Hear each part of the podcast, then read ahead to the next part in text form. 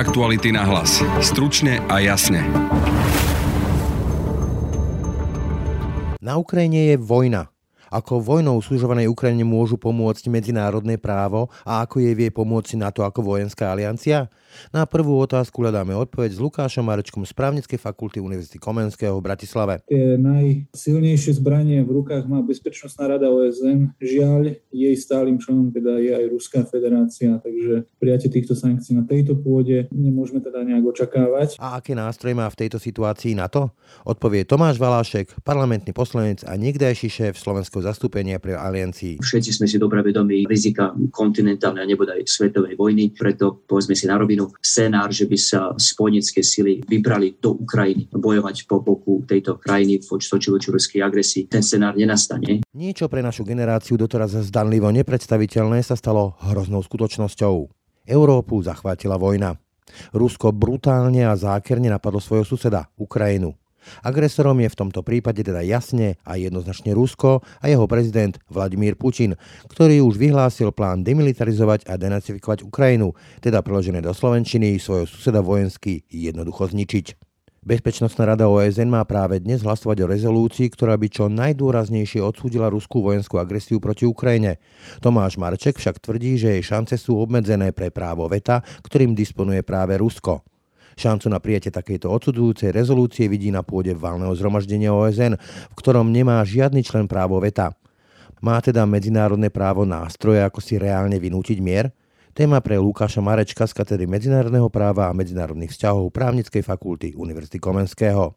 No a aké nástroje má v rukách v tejto bezprecedentnej situácii Severoatlantická aliancia, ktoré členom je aj Slovensko? V tomto štádiu NATO pre Ukrajinu nemôže urobiť veľa, tvrdí niekdajší šéf zastúpenia Slovenskej republiky pri NATO, aktuálny parlamentný poslanec Tomáš Valášek. Čo aliancia musí urobiť a o čom sa idú lídry na dnešnom samite baviť, sú opatrenie na posilnenie obrany nás, členských krajín aliancie, doplňa politik. V Kieve, Charkove či Mariupole sa totiž bojuje za Bratislavu či Košice, dodáva mužia. V druhej časti dnešného podcastu sa pozrieme do Banskej Bystrice, kde sa práve dnes začína súd v jednej z najväčších korupčných chaos minulej vlády v kauze dobytkár. Tá politika jednoducho k tomu dobytkárovi patrí a z môjho pohľadu sa nedá oddeliť. Keby to nebolo požehnané tými, ktorí viedli tie úrady, tak by jednoducho ten systém nikdy nemohol fungovať. Počúvate aktuality na hlas. Pekný deň a pokoj duši a to aj v tejto bezprecedentnej dobe praje Brane Dobšinský.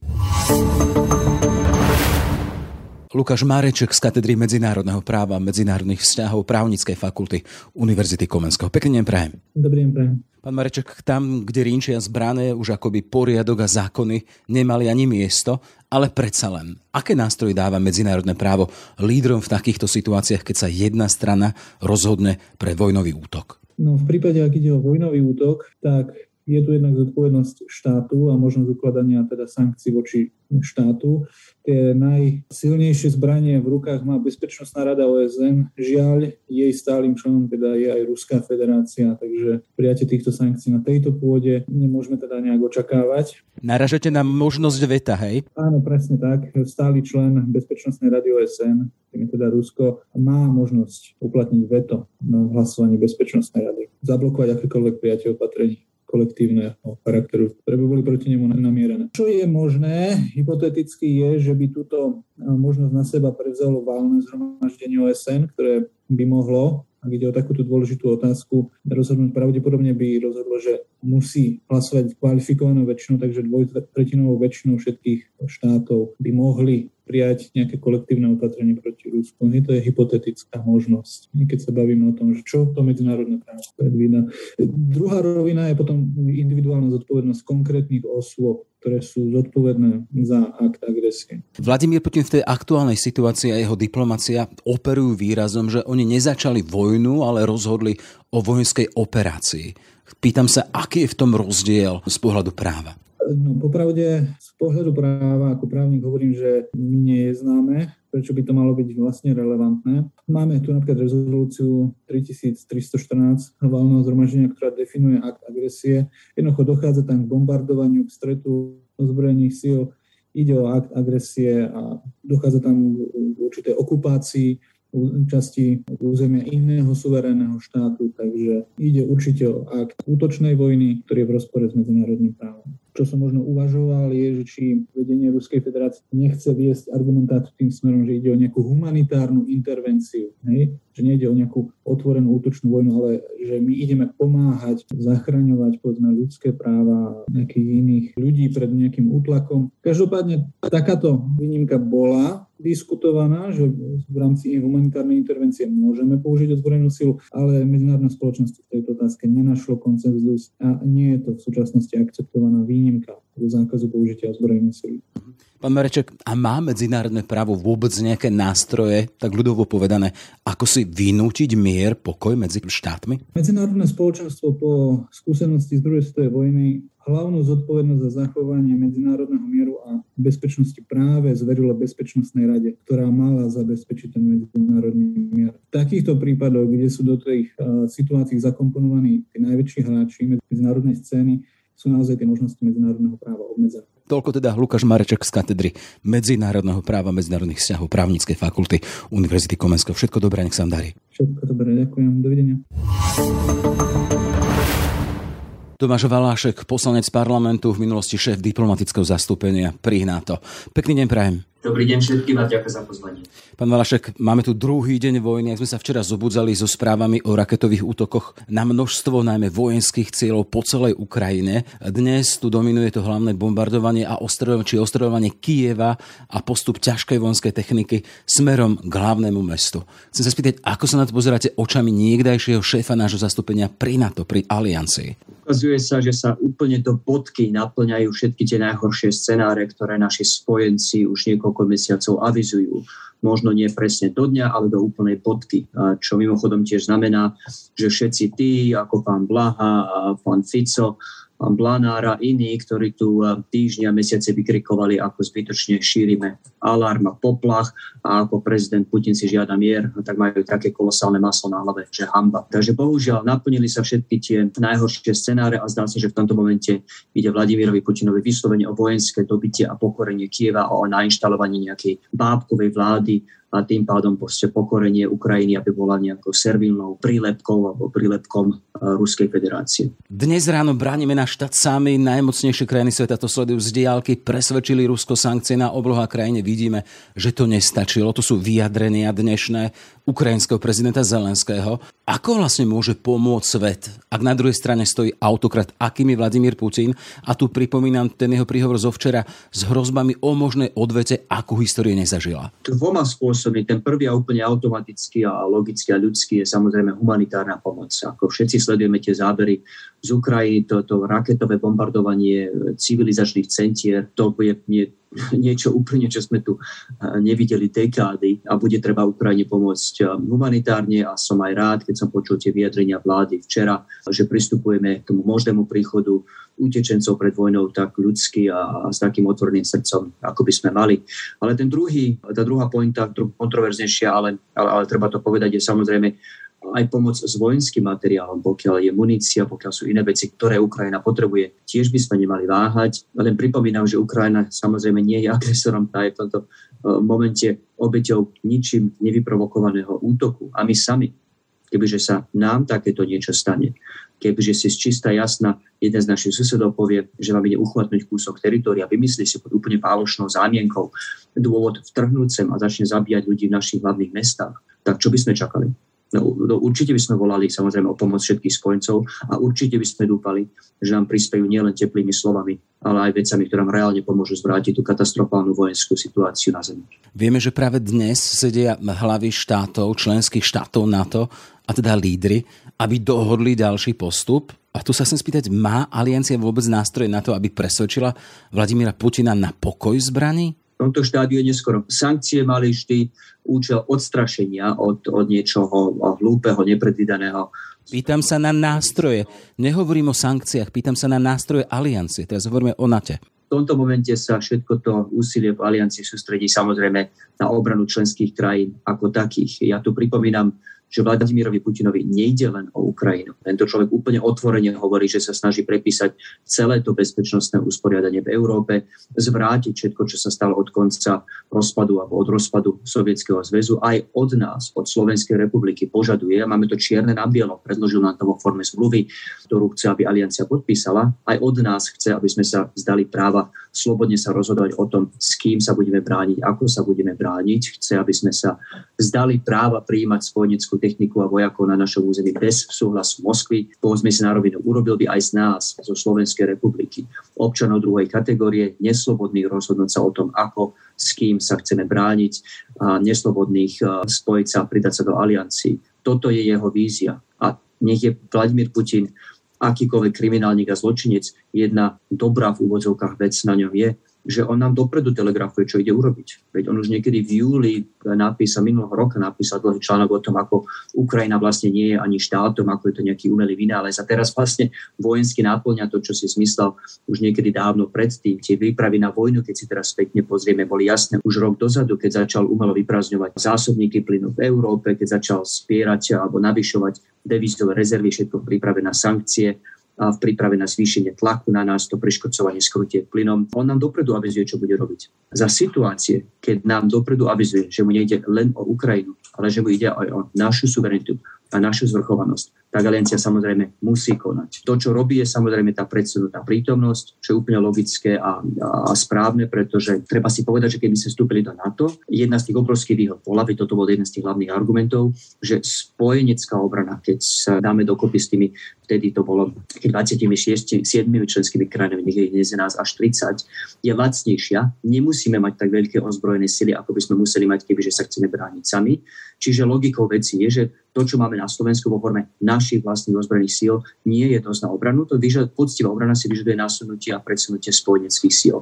Je len úplne správne, že toto je to, čo práve v tomto momente žiada a uh, najvyšší veliteľ, vrchný veliteľ síl NATO a je úplne logické a správne, že sme s tým súhlasili. Ide v tomto momente o zvrchovanosť a obranu aj nás. Tu sa ale opäť vrátim k slovám Zelenského, k tým slovám, kde hovoríš, zostali sme v tom zatiaľ sami akým spôsobom aliancie môže vypočuť tieto zelenského slova. A môže ich vypočuť? Môže si ich vypočuť, ale v tomto štádiu to, čo vieme reálne urobiť, nie je toho veľa. Bolí to, pretože tu nám um, tie jeho slova nám pripomínajú aj naše rozhodnutia, že v situácii, kedy tu bola možnosť uh, pozvať uh, Ukrajinu do aliancie, kedy bola tu možnosť nakresliť tú hranicu úplne jasne, že s touto krajinou, s Ukrajinou, sa nemá Rusko zahrávať, pretože aj za ňou stojí táto jednotná spojená sila celé aliancie. No tak tú šancu sme premeškali a teraz sa môžeme aj sami seba spýtovať a, mali by sme si sypať popol trochu na hlavu, že či nie je to, čo sa deje na Ukrajine, aj, aj výsledkom našej pasivity voči, z oči voči tomuto šialenému režimu pána Putina, aby som použil slovo Vladimíra Zemana. Hey, e, pán Valašok, sa... Ja, je to jasné. Len sa chcem spýtať, vyslovne pýtam sa na to, akým spôsobom môže pomôcť, lebo teda máme tu hlas prezidenta napadnutej krajiny, ktorý volá o pomoc a hovorí, že sú v tom sami. Dnes majú sedieť e, lídry aliancie na to. Vy hovoríte, bohužiaľ, ale pomôcť nemôžeme nejakým spôsobom. Tu myslím teda, hovoríte o vojenskej pomoci.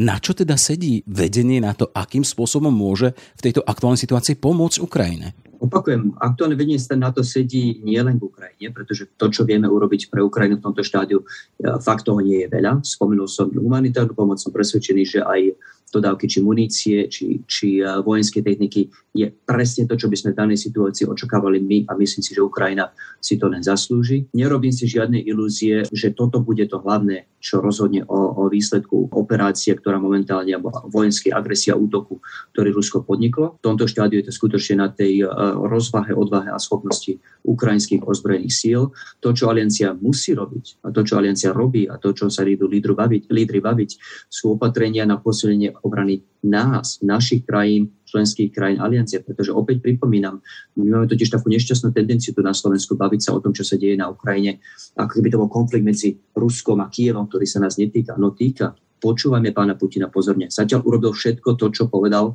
že plánuje urobiť. A jedna z vecí, ktoré povedal, že plánuje urobiť, je zobrať aj nám našu suverenitu, našu zvrchovanosť a naše právo slobodne sa rozhodnúť, s kým sa chceme brániť, ako sa chceme brániť. Dá nám to čierne na bielo na papieri 21. decembra 2021 predložili draft smluvy medzi Ruskou federáciou a alianciou, kde je napísané, že aj my Slovenská republika sa máme zdať práva slobodne sa rozhodnúť, s kým sa ideme brániť. O tom sa teraz uh, bavíme v aliancii. Čo urobíme pre posilnenie obrany členských krajín aliancii, tých 30 spojencov, ktorí v aliancii sú, lebo aj o tom, aj na nás má už uh, nejaké dizajny a nejaké, o nás má nejaký záujem Vladimír Putin. Ale vráťme sa. Môže Ukrajina požiadať NATO ako vojenskú alienciu o pomoc? Nie len, že môže, ale de facto požiadala, neviem, či je tu oficiálna žiadosť eh, od ukrajinskej vlády na generálneho tajomníka. V každom prípade som si vedomý, že tieto žiadosti na individuálne členské krajiny tu samozrejme sú. Prezident Biden povedal úplne jasne v tom včerajšom prejave, že Spojené štáty a, a tým pádom ani zvyšok spojencov nebudú vysielať sily eh, na Ukrajinu. Všetci sme si dobre vedomí rizika kontinentálnej a nebodaj svetovej vojny, preto povedzme si na rovinu, scenár, že by sa uh, spojenecké sily vybrali do Ukrajiny bojovať po boku tejto krajiny voči ruskej agresii. Ten, scenár nenastane, uh, to sa nestane, takže sme v rovine humanitárnej pomoci a prípadne pomoci s dodávkami vojenskej techniky. Čiže aký výstup čakáte z dnešného samitu na to? čaká ma hlavne úplne jasné potvrdenie, že Aliancia si je dobre vedomá, že toto, čo sa deje na Ukrajine, sa netýka len Ukrajiny, že tie plány Vladimíra Putina idú oveľa ďalej, že má záujem a dizajn a, a, a pokúša sa o prepísanie celého bezpečnostného usporiadania v Európe, že aj nám v Slovenskej republike chce uprieť právo slobodne sa rozhodnúť, s kým chceme rozhodovať o vlastnej obrane. Všetky členské krajiny, ktoré vstúpili do Aliancie 97, sú v jeho hľadáčiku. A, a to, čo očakávam na Aliancii je, že urobí nielen, že poviete správne slova, že sme si vedomi tohto rizika, ale že aj urobíte predbežné kroky preventívne, ktoré treba na posilnenie našej obrany. Už, to sa už deje, aliancia uh, nečakala so zalomenými rukami, uh, už boli aktivované nejaké obranné plány, ako spomenul včera minister obrany pán um, a teraz je podstatné, aby sa naplnili aj reálne personálom a obsahom. A teraz, ako nečakajme my na Slovensku len na to, čo sa rozhodne na samite, podstatne, aby sme si aj my sami prijali nejaké rozhodnutia. Popíšam jednu absurdnú situáciu, ktorú tu dnes máme. Ruské vojenské útoky už dnes nie sú až tak zásadne ďaleko od našej hranice, už sa objavili aj na západnej Ukrajine. Teraz si predstavte situáciu, že by sa pohybali ruské stíhačky pri našej hranici, no logicky by, sme chceli zmobilizovať naše vzdušné sily, nech si bránime územie nášho zvrchovaného štátu pred niekým, kto práve napadol nášho suseda. No hádajte, koho stíhačky asi máme ruské stíhačky.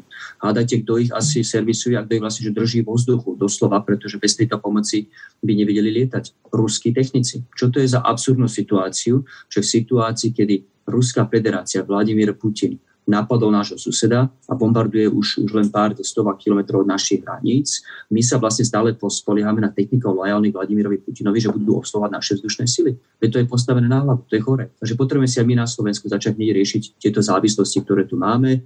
Tu e, šialenú situáciu v našom letectve vieme vyriešiť, vyriešiť relatívne krátkodobo tým, že požiadame spojencov, aby tu rozmiestnili podobne po vzore, či Chorvátsko, či je to, či to pobalské krajiny, ak sa nemýlim, myslím, že aj Rumunsko, proste požiadať, aby sa o ochranu a obranu nášho vzdušného územia podielali spojenecké sily. To, čo si potrebujeme robiť dlhodobo, nie je len v tej vojenskej rovine. Čo si potrebujeme robiť dlhodobejšie, samozrejme aj znížiť tú našu katastrofálnu závislosť na ruskom plyne a začať hľadať alternatívy a začať poctivo investovať do alternatív. Nech sa nám nestane opakovanie, že vždy, keď treba voči Rusku ukázať rozvahu, odvahu a principiálnosť, tak tretina členských krajín aliancie alebo Európskej únie cukne, lebo nemôžeme si predsa ohroziť našu prosperitu a nechceme narastať ceny benzínu na pumpách. Ja tomu rozumiem, my predsa nikto nechceme vyššie ceny plynu, nikto nechceme vyššie ceny benzínu, ale za situácii, keď náš hlavný dodávateľ je ten, ktorý je hlavným agresorom a ktorý ohrozuje bezpečnosť Európy aj nás, tak je chore, aby sme my našimi nákupmi plynu sponzorovali a financovali jeho ozbrojené sily. Toľko teda Tomáš Valašek, parlamentný poslanec a niekdejší šéf zastúpenie Slovenskej republiky pri NATO. Všetko dobré, nech sa darí. Veľká vďaka ešte raz, dovidenia aj vám. Dnes, teda v piatok, sa v Banskej Bystrici začína súd e, v kauze dobytkár. Ide o jednu z najväčších kauz, korupčných kauz bývalej vlády. Dlhoročný kolotoč rôznych úplatkov v rámci agrodotácií, v ktorých figurovali aj takí oligarchovia ako Martin Kvietik či Norbert Beder. Ten súd bude sledovať aj kolegyňa Laura Kelová. Ahoj, Laura. Dobrý deň, ahoj. Z tvojho pohľadu, čo môžeme teda čakať na tom súde? Čo sa tam bude diať?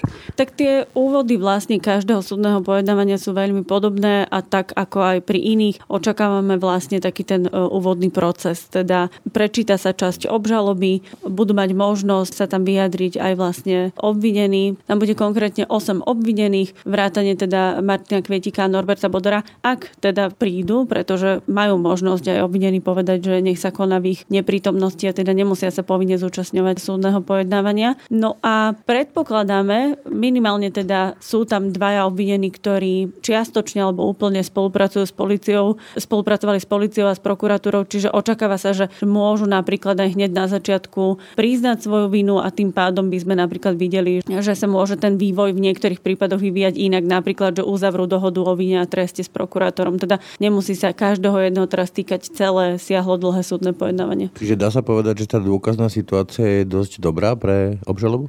To ja hodnotiť nemôžem, pretože to bude hodnotiť súd. Ale ten spis je veľmi rozsiahlý, dôkazov je veľmi veľa a nejde len o to, že sa mnohí aktéri z tej kauzy dobytkár sami priznávajú a teda opisujú aj tú celú schému korupčnú, ale sú tam aj zaznamenané rôzne, povedzme, finančné toky medzi účtami jednotlivých aktérov alebo medzi rôznymi... dôkazy. Áno, preto aj viacerí z nich sú potom obvinení z legalizácia príjmov z trestnej činnosti, teraz tzv. prania špinavých peňazí, pretože mnohé tie úplatky netiekli len cez účty, ale potom samozrejme hovorí sa a hovoria viacerí aktéri aj o tzv. peniazoch keši v hotovosti, v taškách od vína, v krabiciach a podobne. Áno, sme veľmi kreatívni v tejto oblasti, dá sa. Dá sa teda povedať, že môžu Martin Kvietik či Norbert Beder skončiť v base za túto kauzu? Tak väzenie a oňatie slobody im hrozí, to stále platí. Otázne je, a ja to vždy pripomínam, že nie oni sa majú brániť, ale obžaloba, teda prokuratúra, v tomto prípade úrad špeciálnej prokuratúry,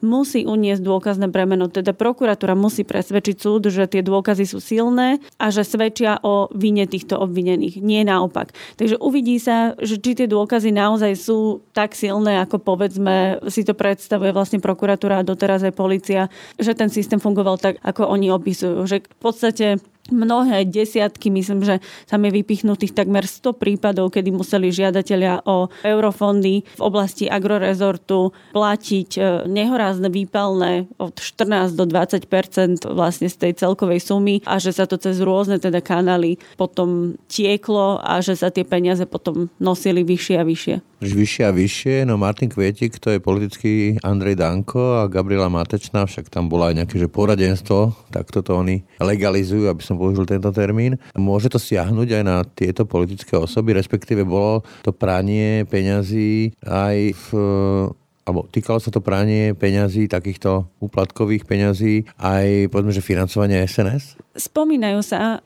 práve e, pri Martinovi Kvietikovi a pri tej druhej časti kauzy dobytkár, kedy už vlastne od roku 2016 bol agrorezort e, v područí Slovenskej národnej strany, tak hovorí sa vlastne, a viacerí svetkovia hovoria, že to mal byť ako keby taký korupčný kolotoč, ktorý, ktorý mohol slúžiť ako keby na financovanie rôznych politických aktivít. Ale, zdôrazňujem, obžaloba končí vlastne Martinom Kvietikom a Norbertom Bodorom ako, ako tými hlavami a či už Gabriela Matečná ako exministerka alebo Andrej Danko vystupujú len ako svetkovia. Teda, mm. Pokiaľ sa nezlomí v úvodzovkách pán Kvietik, tak to zostane tam, kde je u ňoho, hej? Napríklad, áno. Obžaloba neobsahuje dôkazy o tom, že by tie peniaze naozaj tiekli povedzme na nejakú mediálnu propagandu Slovenskej národnej strany alebo v prípade Norberta Bodora, aby, aby tie peniaze sa využívali, ja neviem, na financovanie strany strany Smer a podobne. Indície sú, ale to je pramálo na to, aby vôbec bol niekto obvinený alebo obviňovaný. V každom prípade politicky jednoducho ten človek, ak bude odsúdený, tak to bol človek, ktorý tam sa dostal k vplyvu cez SNS a radil ministerke, ex-ministerke, takže tú politickú zodpovednosť zrejme neodpáru zo seba. Tá politická zodpovednosť sa nesie od začiatku kauzy, takže o tom potom, pretože už to, že fungoval nejaký systém, korupčný systém a ten nevznikol úplne náhodne v roku 2012, to ešte dokonca jeden z obvinených, Ľubomír Kropil, ktorý je bývalý funkcionár strany HZDS, opisuje, že, že ten korupčný systém vznikal už v roku 2007 až 2009. On sa potom na chvíľu prerušil, ale potom vlastne fungoval v roku 2012 až 16 a potom vlastne si rovnaký systém, aký sa používal fungoval za, za jednofarebnej vlády Smeru, sa uplatňoval aj potom v prípade, keď ministerstvo bolo v područí e, Slovenskej národnej strany. Ale to, že to má celé ako keby politický nádych, to sa už ani nedá oddeliť, pretože obvinení sú aj bývalí funkcionári na pôdohospodárskej platobnej agentúre Juraj Kožuch, nominant SNS, Ľubomír Partika, nominant a výkonný riaditeľ PPAčky za vlády Smeru, Marek Kodada, ktorý síce nie je teraz priamo v tej obžalobe, lebo je kľúčovým ako keby svetkom a má samostatné konanie, ale tá politika jednoducho k tomu dobytkárovi patrí a z môjho pohľadu sa nedá, nedá oddeliť. Keby to nebolo požehnané tými, ktorí viedli tie úrady, tak by jednoducho ten systém nikdy nemohol fungovať a on fungoval. Dobre, tak skúsme si na nejakom príklade opísať vlastne, že čo je pointa tej kauzy toho, toho korupčného systému, že ak to fungovalo. Pointa je tá, že pôdohospodárska platobná agentúra, to je agentúra, ktorá je a patrí pod ministerstvo pôdohospodárstva, má ako keby na starosti rozdeľovanie mnohých miliónov eurofondov. Sú dotácií. Áno, dotácií. Sú to také bežné projekty, povedzme niekto chce si kúpiť traktor alebo nejakým spôsobom renovovať nejaké poľnohospodárstvo a podobne. Čiže podľa tých víziev, ktoré sú úplne bežné v každom jednom rezorte, len sú inak zamerané, sa vyhlasujú výzvy a žiadatelia predkladajú svoje projekty. No a tuto vlastne fungovalo podľa aj svedeckých výpovedí týchto obvinených aktérov tak, že keď nejaký žiadateľ, e, nejaký farmár, poľnohospodár chcel predložiť projekt, tak vedel, cez koho má ísť, že má ísť cez nejakých vopred vybraných lobbystov, v tomto prípade cez Ľubomíra Kropila. Spomínal som, že je to bývalý vlastne politický funkcionár HZDS. A on bol ako keby taká spojka medzi, medzi žiadateľmi a medzi už potom takouto celou klikou na ministerstva na PPAčke. No a aby to celé nevyzeralo poviem sprosto blbo, tak si samozrejme vymysleli nejakú, nejakú faktúru, nejakú zmluvu a tvárili sa, že to sú nejaké poradenské služby. Ale v skutočnosti... Klasika konzultácia. Ale v skutočnosti... Bolo podiel. Nešlo o poradenstvo, ale vlastne platili tí žiadatelia rôzne úplatky. Je šialené, že mnohí tí žiadatelia, tí farmári neskôr vypovedali, že si museli brať úvery na to, aby splatili tie úplatky, lebo vedeli, že inak by sa k tým projektom alebo k tým peniazom, k tým eurofondom jednoducho nedostali. Teda tiež prispeli svojou vinou, že sa nechali namočiť do tohto korupčného kolotoča, ale tvrdia, že nemali na výber. Ale ja poviem ešte jednu dôležitú vec. Kauza dobytkár sa odštartovala na jeseň roku 2019.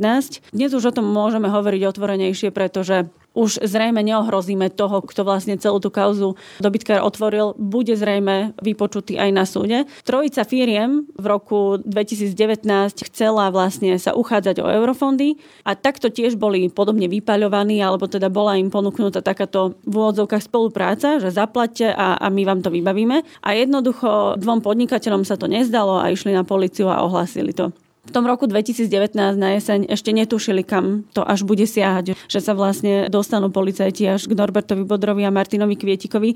Ale na tomto príklade vidno, že zrejme aj to nastavenie a možno aj do istej miery šťastie, lebo však to bolo ešte za bývalej vlády a za bývalého vedenia policie, sa jednoducho naozaj podarilo tým vyšetrovateľom podchytiť ten prípad tak, že už sa potom nedalo nič zvrátiť. A tá prvá akcia dobytkár bola krátko vlastne po voľbách, ale veľmi by som nepripisovala ako keby súčasnej koalícii, že, že ona odštartovala kauzu dobytkár. Kauza dobytkár sa odštartovala ešte za bývalého vedenia, ale ten presah a to, čo sa udialo potom zrejme asi aj súvisí s tým, že policia mala rozviazané ruky. Čiže modelovo povedané, ak som bol nejaký polnospodár, padalo mi to družstvo na hlavu a potreboval som nejakú dotáciu, na ktorú som mal nárok podľa tej výzvy, tak ak som sa nepodelil povedzme 20% s nejakými kompetentnými úradníkmi, tak som mi nedostal takto? Nemôžeme povedať, že úplne každý musel zaplatiť úplatok, lebo zrejme by sme niekomu kriudili, kto naozaj napísal dobrý projekt a zmestil sa do, do nejakého bodového systému, ale Modelovo. Ale modelovo minimálne tie projekty, je ich tam takmer 100. Fun- rozsahu. To môže byť tie úplatky, že jak sa to hýbe. Tak, tak policia vyčíslila, myslím, že niečo vyše 10 miliónov eur za tie e, v podstate dve obdobia, ako keby volebné obdobia, alebo obdobia Smeru a potom aj Slovenskej národnej strany. Teda chcem len dopovedať, že nie, neznamená, že každý jeden teraz, kto v minulosti bol úspešný v týchto projektoch, tak musel zaplatiť úplatok, ale minimálne policia hovorí, že toto sú tí, ktorí išli cez konkrétneho lobbystu, takto sa to celé zaplatilo, tuto máme faktúry, takto tiekli peniaze. Takže minimálne minimálne sa im podarilo vlastne pri mnohých desiatkách firiem toto celé ako keby preukázať. Uvidíme, že či to súdu bude stačiť. Pre na záver v piatok dnes teda ten súd začína, kedy môžeme očakávať nejaké verdikty? To si ja vôbec nedovolím povedať, pretože je tam veľa obvinených. Uvidíme, že ako sa to bude vyvíjať, e, či sa ten okruh ako keby obvinených zmenší tým, že sa hneď na začiatku niekto prizna. Môže sa stať aj to. Takže ja by som to skôr nechala otvorené, ale určite sú to mesiace a vieme o tom, že aj keď padne nejaký verdikt, tak stále sa tie strany majú možnosť e, odvolať na vyšší súd, v tomto prípade najvyšší súd a vidíme, ako sa naťahuje aj kauza Jana Kuciaka Martiny Kušnírovej, ktorá vlastne budúci týždeň pokračuje. Takže v tomto by som nepredbiehala a neočakávajme vlastne rýchle výsledky. Toľko Laura Kelová, ďakujem ti za rozhovor. Ďakujem ja. To boli dnešné aktuality na hlas. Pekný zvyšok dňa a pokoj v duši praje. Braň Lepšinský. Aktuality na hlas. Stručne a jasne.